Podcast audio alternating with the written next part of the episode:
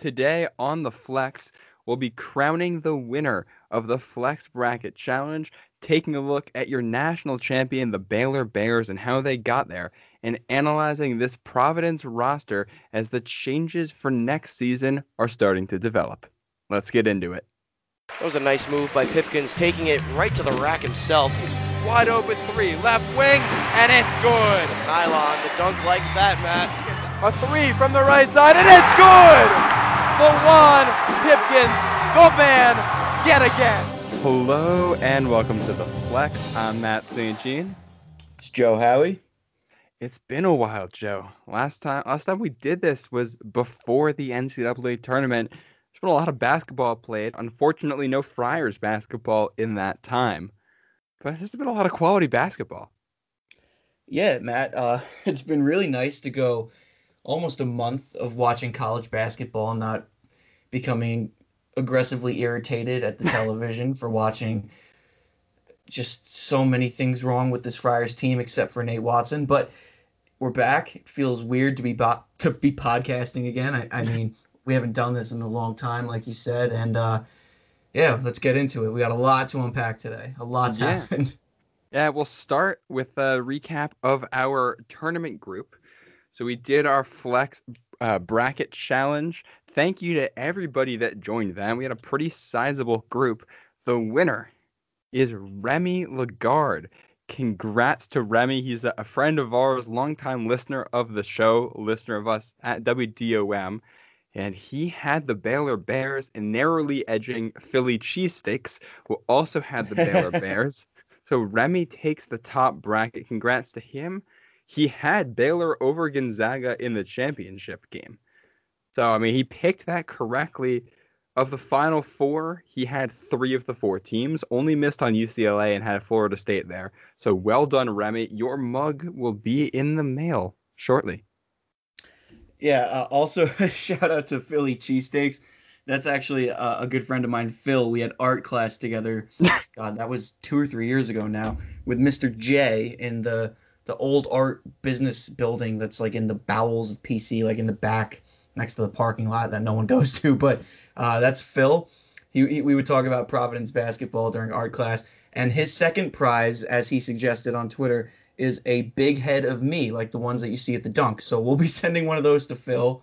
Uh, not really, because I don't know how to make those, but that would Yeah. be pretty cool. Phil, if you pay for it, we'll send you one. If you if you figure it, no, no. How about this? If you figure it out, then we'll split the cost with you. Oh, that that's a deal. Phil, if you're listening to this, you might get a free big head, or not a free, but a half co- half price big head. Um, yeah, it's funny you mentioned that building. Side note, we got robbed of our last uh last couple weeks at school last year, and I never got to go in the building you're talking about. There's a handful of buildings on campus that I never went in, and I had a list. I wanted to make sure I stepped foot in every building on campus. And when we came back from spring break, I was going to uh, make sure I ended up in all those buildings. Haven't done it, so. Whenever we end up back on campus, Joe, you're coming with me. We're going to all kinds of random buildings around there. Okay, well you can go in that building without me because high key kind of sucks in there. It just smells like clay and it's kind of really depressing. Some of the lights don't work in the hallways. You can tell you can tell where the school ships the money. It wasn't in the into that building. it's lower campus. We know how it is. unless you're unless you're the Ryan Center, if you're on lower campus, it's a little bit iffy. Or But uh, yeah, oh yeah, fennel. Oh my goodness. But yeah, enough talking about Providence campus. We do want to shout out Bracket Sham Bracket. Uh, we don't know who it was that submitted that bracket, so if somebody wants to claim that, please do. I know who it That was. was you know who it was. Terry Sullivan. Uh, Ooh, uh, for you know Casey Sullivan, the manager, right? yeah. Casey Sullivan's a good family friend of mine. Uh, Terry Sullivan is a devoted listener to the podcast. He wins the name challenge, bracket sham bracket. It's clever and, and it just sneaks up under your nose like God sham God, bracket sham bracket. Had to win, had to win. Yeah, so we said we were going to shout out our favorite name. So there it is. Thank you for that submission. Thank you, everybody that played along with us. We're going to do this again next year. Uh, if we get more listeners, that prize might get a little bit bigger next year too. Maybe it'll be mo- maybe it'll be more than a mug. So maybe Remy's going to take home some additional stuff next year, or somebody can try to dethrone him. But you want to talk about the throne?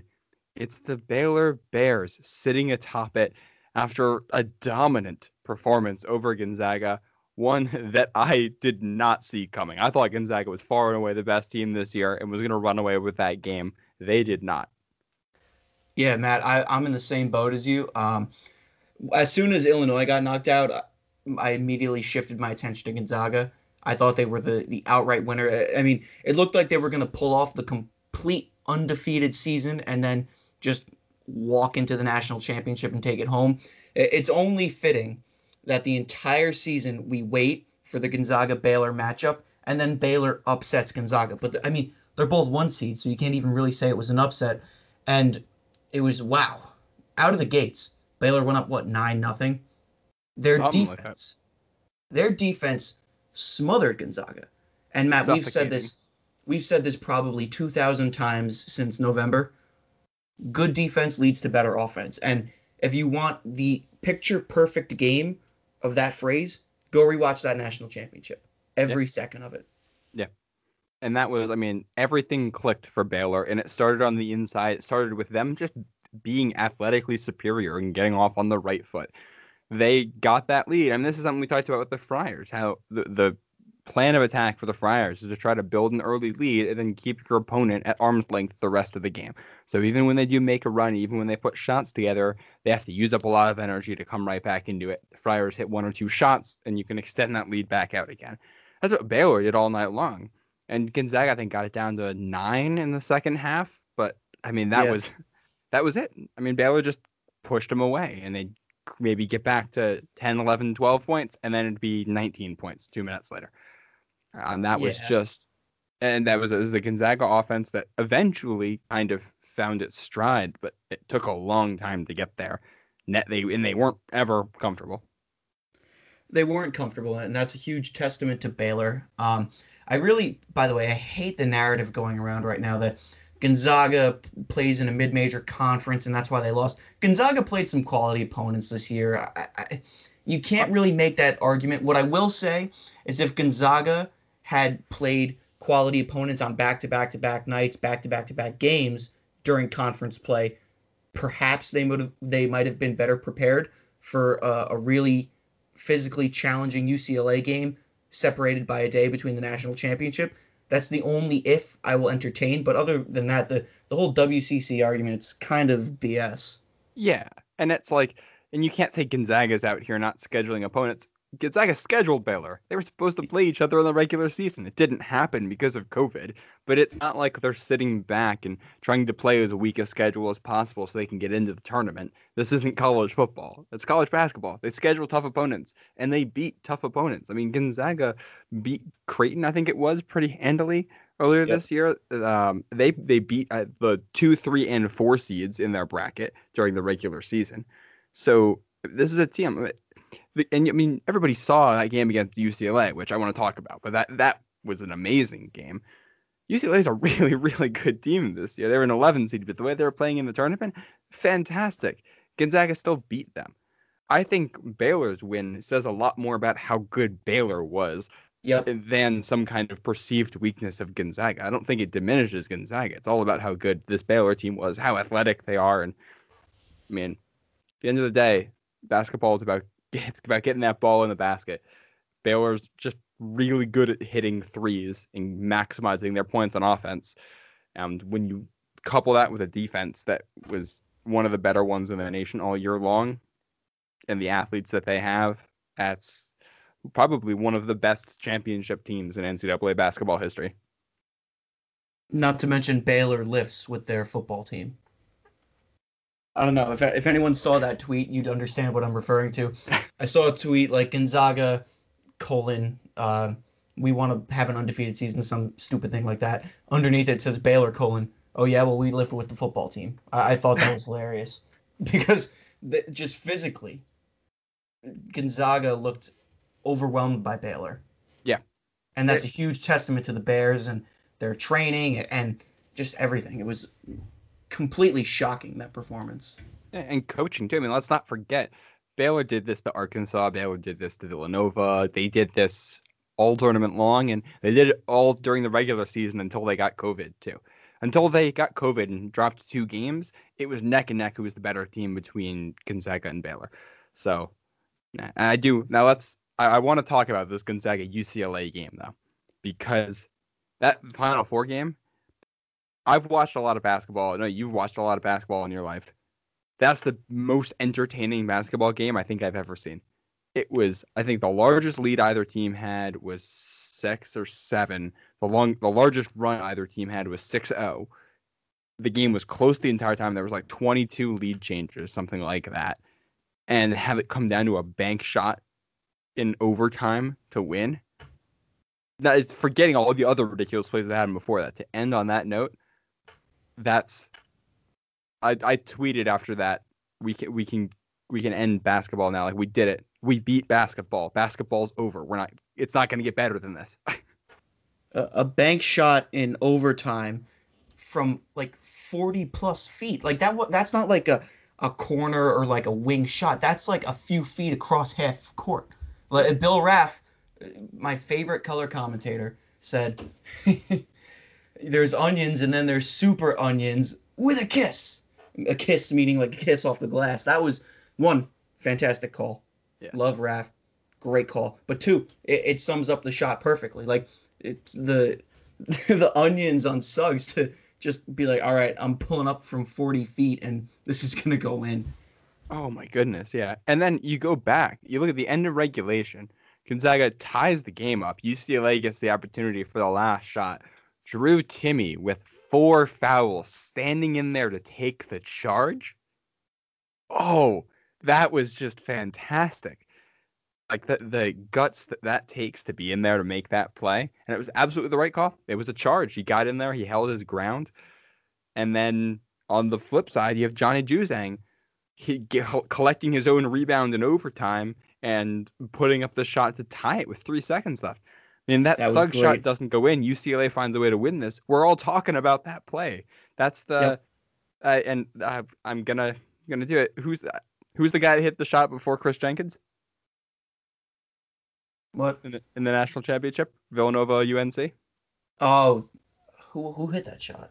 Exactly. That's what's gonna happen to Johnny Juzang now. Even though he Wow. Okay, I didn't even know you were setting me up there. I was like, wait a second. It was the guy, the kid from UNC, right? Yeah, The off balance shot with his with his Marcus feet. Paige. Yeah. hits that ridiculous shot, and that's the one that doesn't go down in history because it it got overshadowed immediately. So, side note, my brother just walked into my room to get a water, and he's mouthing to me Marcus Paige, and I didn't even notice that he was mouthing it to me. Thanks, Jack. That's fantastic. Yeah.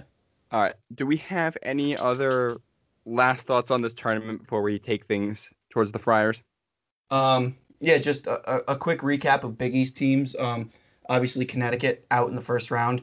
I, I think Dan Hurley's game plan was so transparent. We're gonna give the ball to Bouknight, and everyone else can go scratch. That didn't work because they double team Bouknight, and they lost. Georgetown. Um. I, I really. I personally, I put them in my Sweet 16. I think that was premature. They did a great job in the Big East tournament, but they were just again overwhelmed. First time in the in the big dance in a while. Creighton, Nova both made it to the Sweet 16, but both of them got cakewalks. I mean, Villanova fans, if you say they got a cakewalk, they get all chafed and irritated. You got a cakewalk. You played Winthrop and then North Texas. Those aren't quality opponents. So for Villanova to roll bo- through both of them, that's a cakewalk. Same thing with Creighton. And then they got the, the doors beat off them by the eventual national championship contenders. So there you go. That's the Yeah. Big East in the tournament in 30 seconds. Yeah. And this is a year where it was pretty clear who the top two teams were, and everybody else was a notch below that. I'm happy we got the matchup, especially after the first meeting got canceled. I'm very happy. Like even though the game was kind of underwhelming, I'm still very happy we got to see it. It was still a somewhat entertaining game. Still a lot of fun to watch a team blow the doors off somebody else when you don't expect it like that. Yep. So, shout out to everybody for making this a successful college basketball season. I, I mean, we're here. It's it's so nice to have college basketball back. Now we have the unfortunate part, which is the 200 plus day off season, waiting for it to return. But that's where the anticipation builds. We got the Friars are gonna. I'm assuming are gonna start play at some point in early November, mid November. Roster's gonna look a little bit different then. There have been quite a few changes since then. We've we have almost recorded a podcast to respond to these changes on a handful of occasions, and every time that we say we're going to, there ends up being another change before we can record. So we decided we're going to wait until things are a little bit more settled before we talk about this. Yeah, that sums it up perfectly. I, I mean, what, what a lot of people don't know is Matt and I text every day about college basketball to some degree, whether it's Providence, whether it's the the Final Four, whether it's one shining moment. Like we text about it every day, and this, over the span of the past three and a half weeks, we've almost recorded maybe sixteen or seventeen times. Like, yeah. do you want to record? No, let's wait. Do you want to record? No, let's wait. David Duke basically ha- had us uh, had me almost logging out of work at noon to record. Like that's Yeah. that's how how dedicated we are to this sport. But we wanted to kind of wait to let the dust settle so we could see a fuller picture before we recorded. The de- the dust is not fully settled yet. The roster's still in a little bit of flux. Maybe people leaving, maybe people coming in. This is probably not the finished roster that we're going to see in the fall, but we're going to keep doing podcasts to react as things happen. Let's first take a look at who's leaving. And this is a list that's going to be headlined by David Duke. There's three guys transferring out of the program. We'll get to them in a sec, but we can't look past Duke here. Duke leaving for the NBA, signing with an agent, and all reports indicating he will not be returning to Providence. He is leaving for the NBA, regardless of where he gets rated or where he gets drafted. He's he's done. He has seen his last game in a Friars uniform. What are your thoughts now that we're here on that, Joe? Ooh, okay. Um, I, I think the consensus across the fan base, the podcast, the program, the team, the coaching staff was that David Duke was going to test the waters.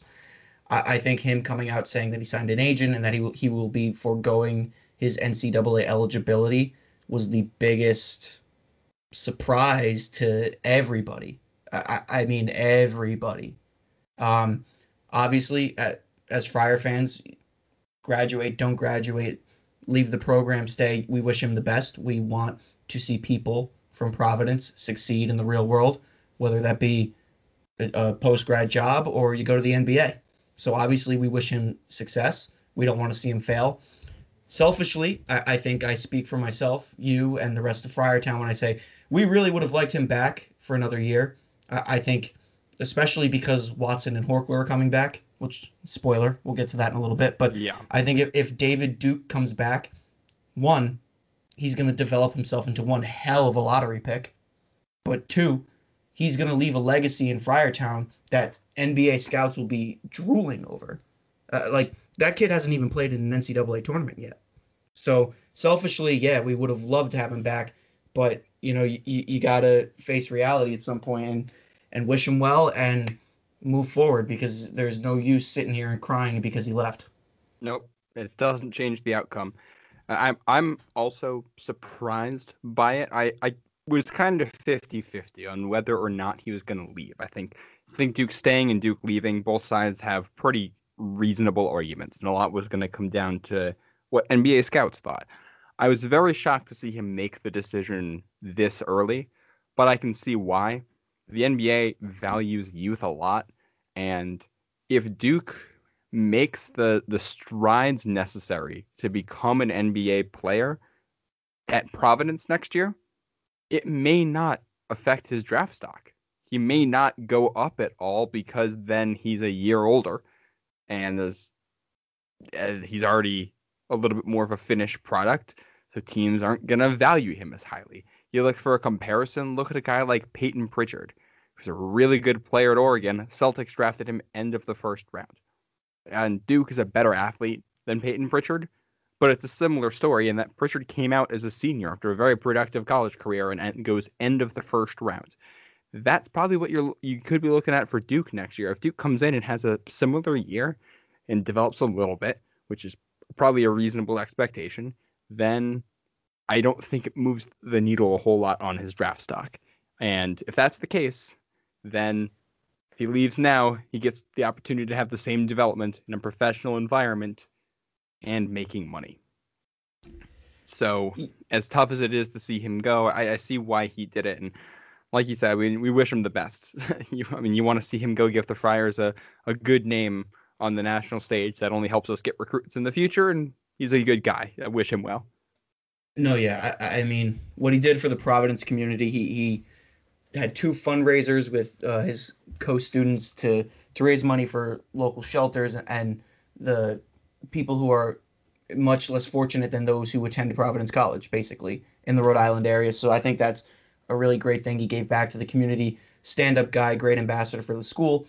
Um, just another note on development. I do think uh, a lot of times they, the, these players, and this isn't to single him out specifically, but a lot of these college players that want to go pro focus a lot on the highs of their career and mm-hmm. not so much on the lows. I'm sure he's heard a lot about what he's done wrong, and I'm not going to sit here and drone on about inconsistencies or anything like that. But I, I think the what was it four 28 point performances as well as God how many 20 point performances.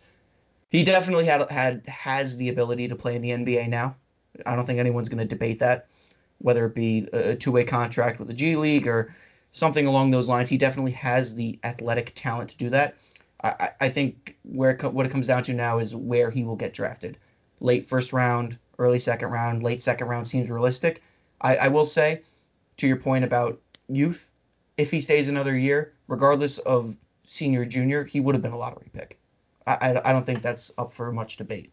Oh, I would debate that because there's a, a four-year college players and seniors usually don't go that high in the draft. Unfortunately, the the NBA would rather risk a guy who's uh, unproven but athletic really high than a guy who who's a sure thing.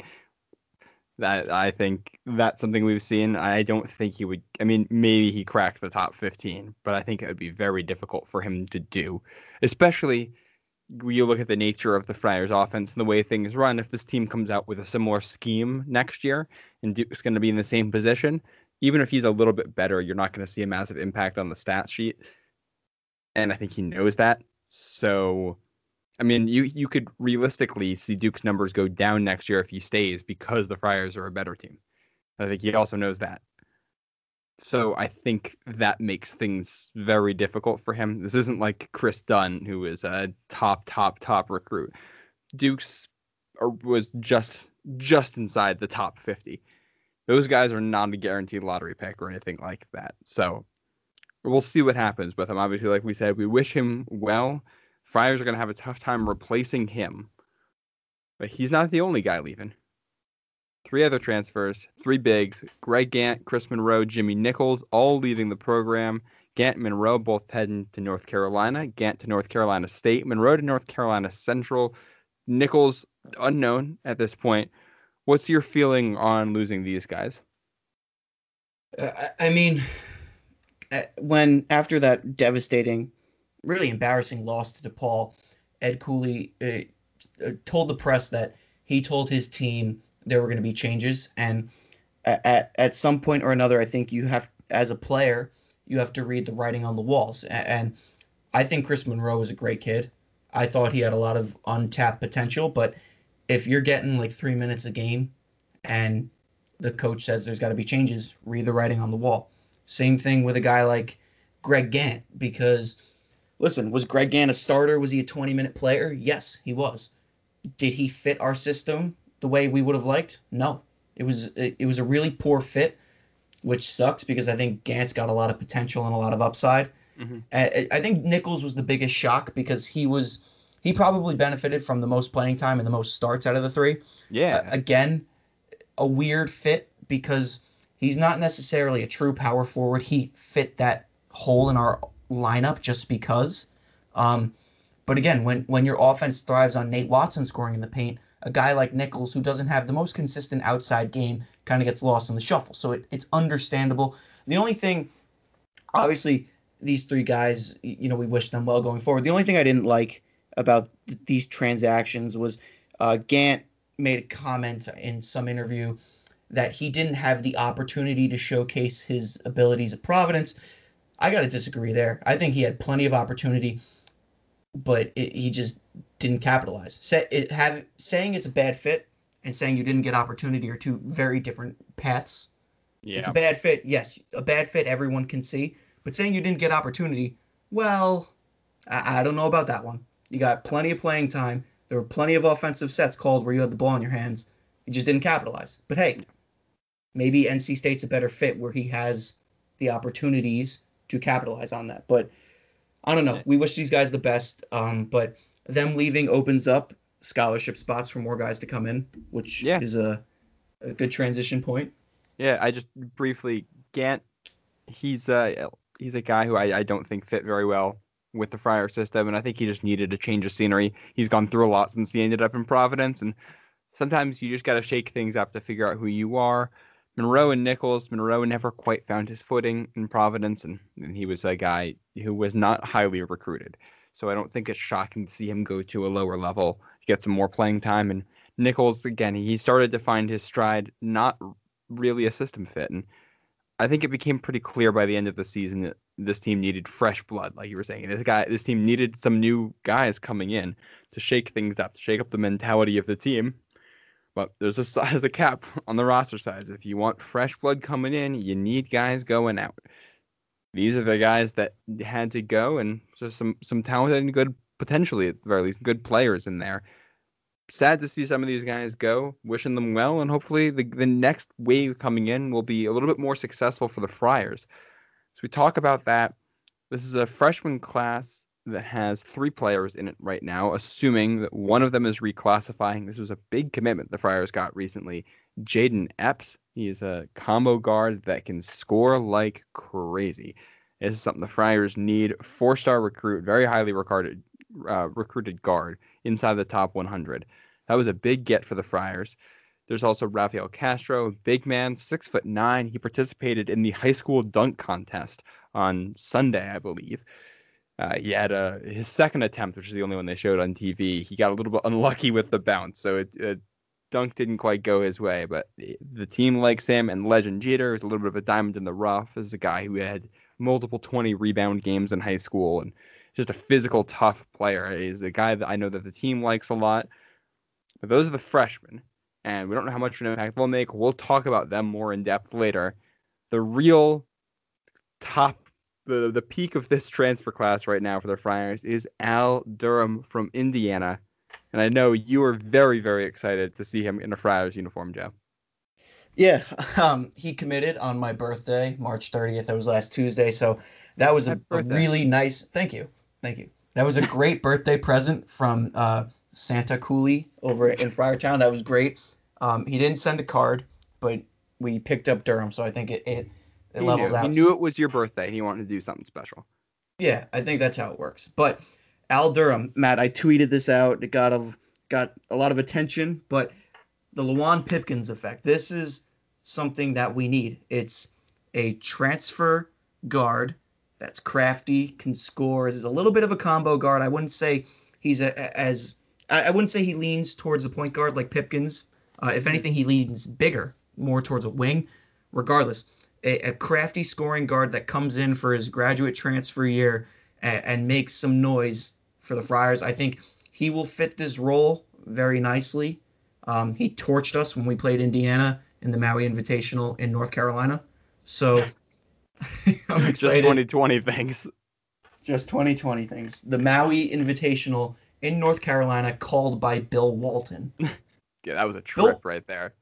Bill Walton, by the way, I actually think he's hilarious. Like I watch a lot of his commentary videos on Twitter. Like he, he eats cupcakes with lit candles and he just shoves it in his mouth. He barks like a dog. He makes weird alien groaning noises. So I think it's funny if it's not your team. But I was so irritated by the why one by the way we played that game, but two because he was just babbling nonsense the entire game. And so I, I had to put it on mute at one point. I was like, I can't listen to this. If if I see that I have a Twitter DM from you, there's a 50-50 shot that it has something to do with Bill Walton. Regardless of the time of year or time of day. There's there's a 50-50 shot you're sending me a clip of Bill Walton. I mean, he had a he had a great time with UCLA in the Pac-12 in this tournament, but you talk about Al Durham. Yeah, this guy he's he was a little bit inconsistent in Indiana, but he averaged over 10 over 11 points per game last year. He shot 38% from beyond the arc, which was I think 6 points better than what AJ Reeves shot last year. He's a impact guy from the perimeter, and from all accounts, everything I've read from Indiana fans, they talk about how he's a team leader and he is great behind the scenes and he works really well with the guys, which is, I mean, I think it's pretty clear that's something the Friars desperately need. And you combine that with the fact that AJ Reeves has been inconsistent. You can have a slightly more consistent, slightly better three point shooting threat that helps you replace Duke. And regardless of what happened with David Duke, regardless of what happens with the rest of this roster, it's pretty clear this team needed more scoring. Durham brings that scoring and leadership. great, great, great transition point. Scoring and leadership, obviously a veteran guy. Mhm. He, he's going to be a graduate transfer. Experience. He's a guard. So if he's playing in the backcourt, you got to be vocal. Leadership. But I I think the the highlight of the roster changes, probably my favorite roster change. It's not even a change, really. It's it's Who's a, saying? it's who's staying. Um, it's capped off by Big Nate Watson. The big man is coming back for his fifth year. Matt, I was ecstatic to hear this. Um, I cannot wait to watch him play in person at the dunk again. He he's Oh, one yeah. of my top like top favorite guys to watch in person, and I, I'm just so excited that he decided to come back. That's huge for the program. Huge Yeah. for him too with his development. We'll get into that a, a little bit, but he is the he's the highlight of this offseason roster shuffling, whatever you want to call it. Yeah, and we'll I mean we'll we're gonna get into it more as we get through the off season. But Nate coming back, he talked about how he wanted to play in front of the fans one more time, and I understand that one. Yep. That's gonna be a lot of fun to see him in a full Dunkin' Donut Center in the fall, and his impact on these other guys. Nate, it was as far as we could tell, he and he and Alyn Breed were the two guys that kind of helped get Al Durham. They both know him. And Nate staying is what convinced our, our number two guy here, our notes to stay, Noah Horchler. You're bringing back that 4 5 combo from your starting lineup last year. The guys that really lit it up at the end of the year and, and found their stride working together. The two roommates Yeah. running it back for another year, getting that full Providence experience with the fan base and the campus and all that. And I mean, that's if we were going to lose Duke, Watson, and Horchler for next year, then this team is in dire straits in a lot of ways. Bringing back some of these guys helps a lot for just the product on the floor, forgetting anything else. Yeah, I mean, honestly, I, I think we're gonna have to have our own podcast on Nate coming back because there's so much Yeah. I want to talk about. Basically, I'll give you the abbreviated version. He said he's gonna be he's gonna try and change his game so he can stretch the floor. Defensively, I think that's huge. If you have a six ten guy matching up on some of the smaller forwards and wings, size mismatch, mismatch. He wants to work on his three point shooting. I, I think it would be awesome to see Nate stroke a corner three. And also, he wants to be the leading shot blocker in the conference. So eh, I would love, love, love, love if Robinson Earl stayed and went up for a shot and Watson just blocked the hell out of him because I think Robinson Earl plays out of position. Can we can we Um, do that? Can we have that happen at the Dunkin' Donut Center so we can get the crowd reaction to it too? Oh my God. Or you know what? Well, I would I would take that at Villanova and you just get that silence after. Well, if the game's at Villanova, it's going to be silent anyway. Villanova fun. Villanova fun, exactly. But anyway, Nate, we can go on and on about him. Really excited to see what he turns into because we saw the jump he took from junior to senior year. Very excited to see the jump he takes from senior to post grad. Noah, I think he really turned it on at the end of the season as he became more comfortable in conference play. Um, he was a starter. He will more than likely remain a starter, and he was the the the filler for the hole at the four spot. We tried a bunch of different guys. I think uh, Nichols and Gantt were our two go-to guys, and you know Noah got lost in the shuffle, playing just seven minutes a game in the first half of the season, and then he was breaching the surface of a double-double every game in Sounds the final what six games, six eight games. Yeah. he's going to be an every game starter. He's obviously much more comfortable now, and with a full off season to develop, he should be one of the best stretch bigs in the conference next year. Yeah, and let's not forget the fact he's the team's leading three point shooter. Coming back, I mean, they need the the stuff from the perimeter, and you laugh, but it was that was a huge impact for him. no, you're right. Brought late, so that's where it's all right. I mean, if Reeves adds a little bit, and Reeves is staying too, then as far as we're, we're aware. If it's Reeves, Durham, and Horchler from beyond the arc, that should give you a little bit more of a presence than you had last year, at least in some ways. Obviously, Duke is a very good three point shooter. He was the second best on the team. Statistically, they're a little bit worse next year, and you're counting on some growth from some of these guys. But there's some potential there. It shakes things up, which, like we said, you needed some some fresh air in that locker room. You're you're keeping some guys that are key leadership guys, and you're bringing in guys that are key leadership guys and who can score. So I, I think that that is a breath of fresh air. I think we do have to mention one other guy who's staying, guy who really is a, a key cog in, in the machine in Friartown, has been for a long time. It's Andrew Fonts. He's taking advantage of that extra year. He'll be back. I, I need to see Andrew Fonts hyping up the crowd one more time. Um, Andrew Fonts, the walk on. Um, I thought he, he did a good job hyping the guys up and serving as a vocal leader in the Big East tournament game against DePaul. Obviously, he got a couple of minutes too. He didn't really do much statistically, but uh, vocally he was there and he was present.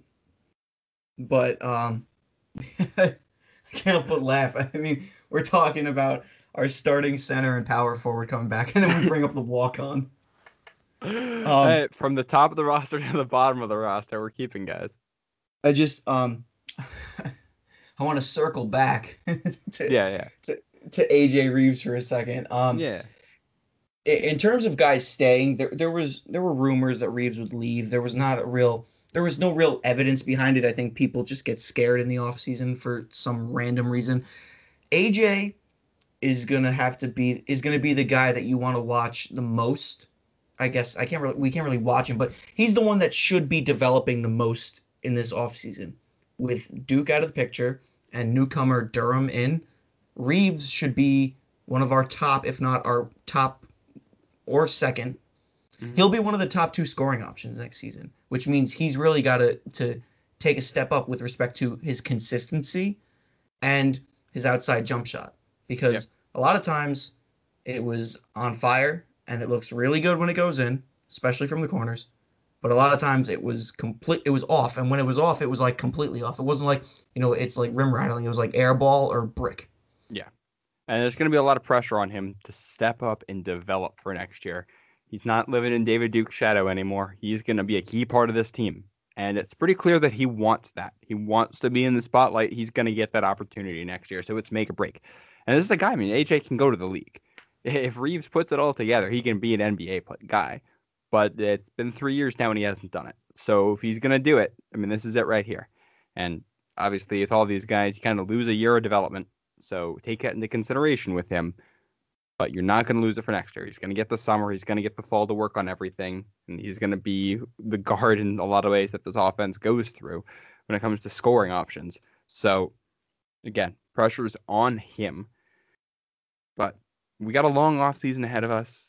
We're going to have a lot of things to talk about. We're going to try to go into this stuff in depth as we go through the off season. We have some some stuff in the works for you guys but we're willing to take suggestions if you guys have any questions or anything you want to hear us talk about.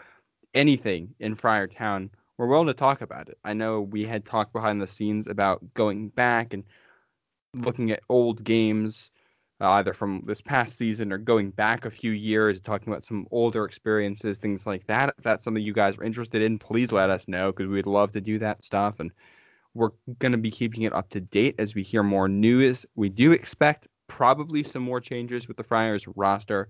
They are still working the transfer portal, so they may be trying to bring some new guys in. If that happens, we'll be right on top of that to talk about how it's going to affect the team for next year. Talk about anything else that changes in the world of college basketball. We'll talk about, I mean, there's been a lot of changes in the Big East, and we're going to have to get to those at some point. And before you know it, the weather's going to get warm and then it'll start to cool down again. Those leaves will start to change colors, and you'll get that schedule that comes out. Find out who the Friars are playing next year. Before you know it, Friars are on the court. We're playing games, and we're doing this podcast basically every night of the week again. And s- it sounds like it's a long ways away, but I promise you, it's not as far away as it feels right now. That season's gonna come up on us in a hurry. So make sure you stay with us here at the Flex. You don't want to miss a thing. It's the off season for college basketball, but it's not the off season for us. We'll be talking Friars, Big East, whatever you want to hear, all spring, summer, and fall. Make sure you're following us on Twitter at the Flex Hoops. You can follow our personal accounts, follow us on Instagram, follow us wherever you're listening to this. Make sure that you can stay up to date with Friars content, everything in the world of Providence basketball. Joe, do you have anything else you'd like to add before we sign off here? For you, it may be a, a short off season. For me, it's going to be a long one. I, I the summers always kill me, man. I mean, maybe it's because I'm coming off of a COVID quarantine summer, but uh, I mean, I feel like I spent the entire summer watching highlights from last season. there weren't a lot of highlights from this season to watch, so I'm still going to be looking back at the 2020 season to watch highlights of Pipkins. But for me, it's usually always a long off season. Um, I'm excited to record the off season series for the podcast, but a lot of changes, more changes to come, and uh, go Friars. Yeah. Go Friars for Joe Howie. I am Matt St. Jean. Thank you for listening, and we will see you next time.